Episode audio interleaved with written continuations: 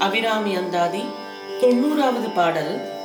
முந்திய பாட்டில் வருந்தியுமே என்று முடிந்த சொல் இப்பாடலில் வருந்தா வகை என தொடங்கி அந்தாதியானது.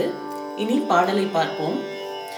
உம், வருந்தா வகையன் மனத்தாமரையினில் வந்து புகுந்து இருந்தாள் பழைய இருப்பிடமாக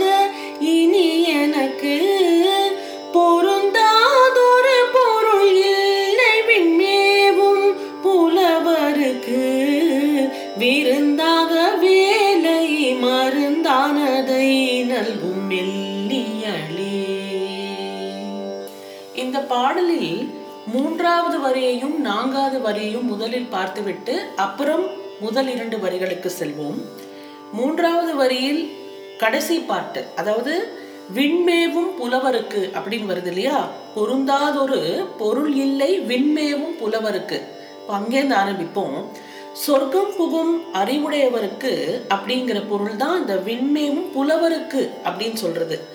இந்த புலவருங்கிறது யாருன்னா நன்மை தீமை உணர்ந்து நல்ல வழி தேடி நடந்து சொர்க்கம் புக புண்ணியம் செய்ததால் இவர்களை நாம் புலவர் என்று சொல்கிறோம். புலவர் என்றால் அறிவுடையோர் என்று பொருள். திருக்குறளிலும் தேவர்களை புலவர் என்று சொல்லியதை புலவரை போற்றாது புத்தேன் உலகு என்று வரும். அதை தான் இங்கே சொல்கிறார் புலவருக்கு விண்மேவும் புலவருக்கு அதாவது சொர்க்கம் செல்லும் புலவருக்கு. நான்காவது வரி விருந்தாக வேலை மருந்தானதை நல்கும் மெல்லியல் அப்படின்னு வருது. தேவரானவர்களுக்கு அமுதம் ஊட்டி விருந்து செய்வது அபிராமியே.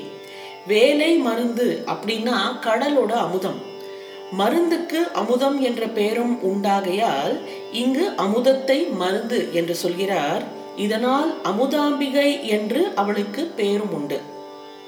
கடல் நஞ்சாகிய ஆலகால விஷத்தை சிவபெருமான் உண்டபோது அது உடல் முழுவதும் பரவாமல் தன் கையால் அம்பிகை தேய்த்தாள். அதுவே அமுதாகிவிட்டது. தொண்டையில் நின்று கரு நிறத்தில் அழகாகிவிட்டது. அந்த சிவந்த திருமேனியில் அந்த கருத்த கண்டம் அவ்வளோ அழகாகிவிட்டது.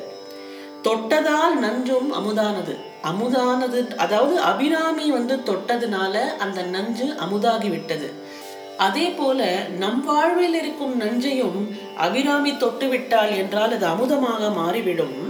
அதை தான் இங்கே சொல்கிறார். அதே போல காசியில் இறந்தவர்களுக்கு விசாலாட்சி சிவன் அதாவது விஸ்வநாதர் துணையோடு அமுதம் அளிக்கும் போது மடியில் கிடத்துவாள் என்று புராண வரலாறு கூறுகிறது.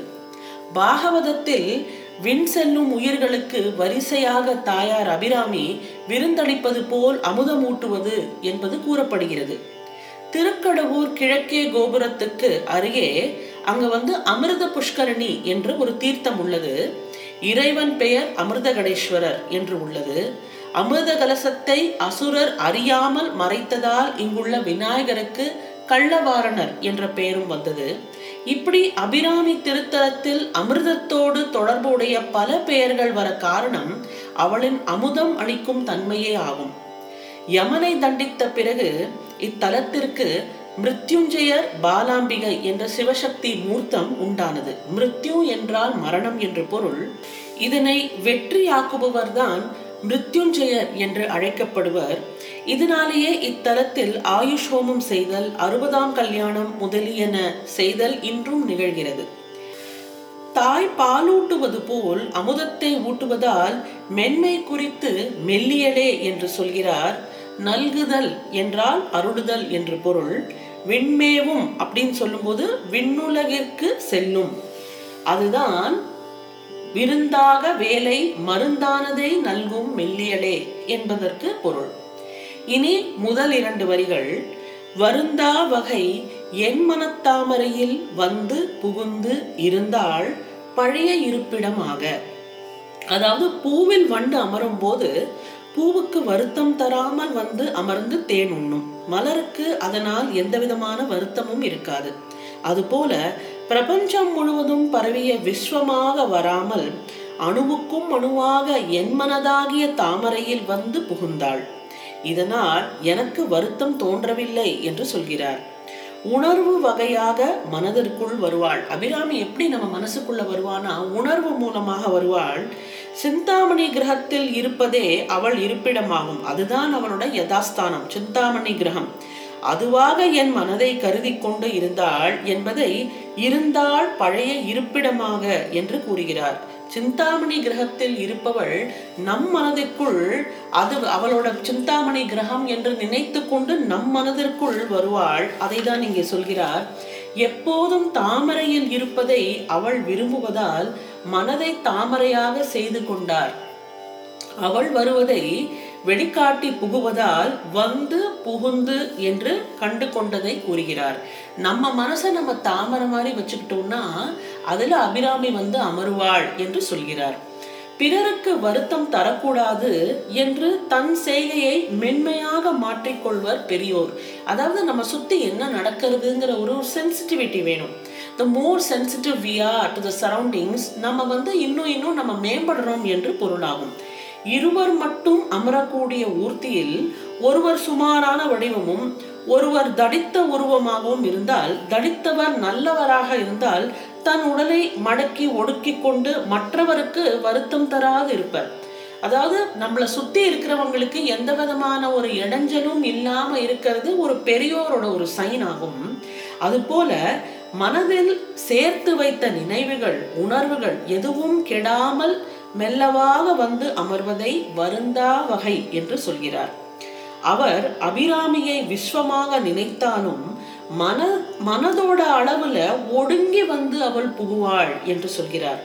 தாழ்ந்த நிலை உடைய வீட்டில் நாம் குனிந்து போவது போல் தன்னை சுருக்கி புகுந்தாள் என்று பொருள். அதாவது ஒரு இடத்துல அந்த டோர் ஸ்டெப் ரொம்ப குட்டையா இருந்து அப்படி குனிஞ்சு உள்ள போறோம் இல்லையா? அந்த மாதிரி தன்னை சுருக்கி கொண்டு உள்ளே புகுந்தாள் என்று சொல்கிறார்.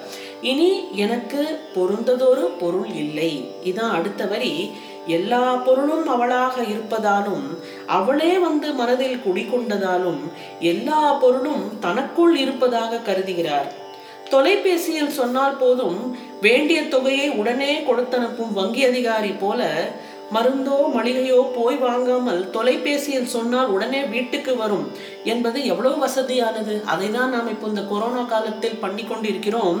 அதுபோல எல்லாமாகிய அவளே எல்லாம் தருபவளாய் என் மனதிலே இருக்கிறாள். நான் நினைத்தாலே போதும் அந்த பொருள் அல்லது அந்த செயல் உடனே தாமாக ஆகிவிடுவது அபிராமியின் அருளால் தான் நடக்கிறது என்று சொல்கிறார்.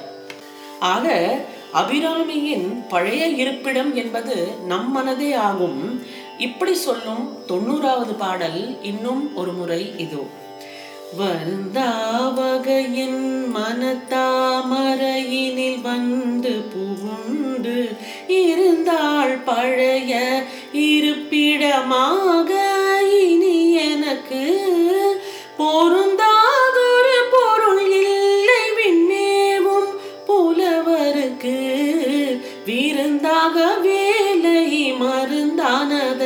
நல்கும் மெல்லியளே அபிராமி அந்தாதியின் தொண்ணூத்தி ஓராவது பாடலுடன் உங்களை நாளை சந்திக்கின்றேன்.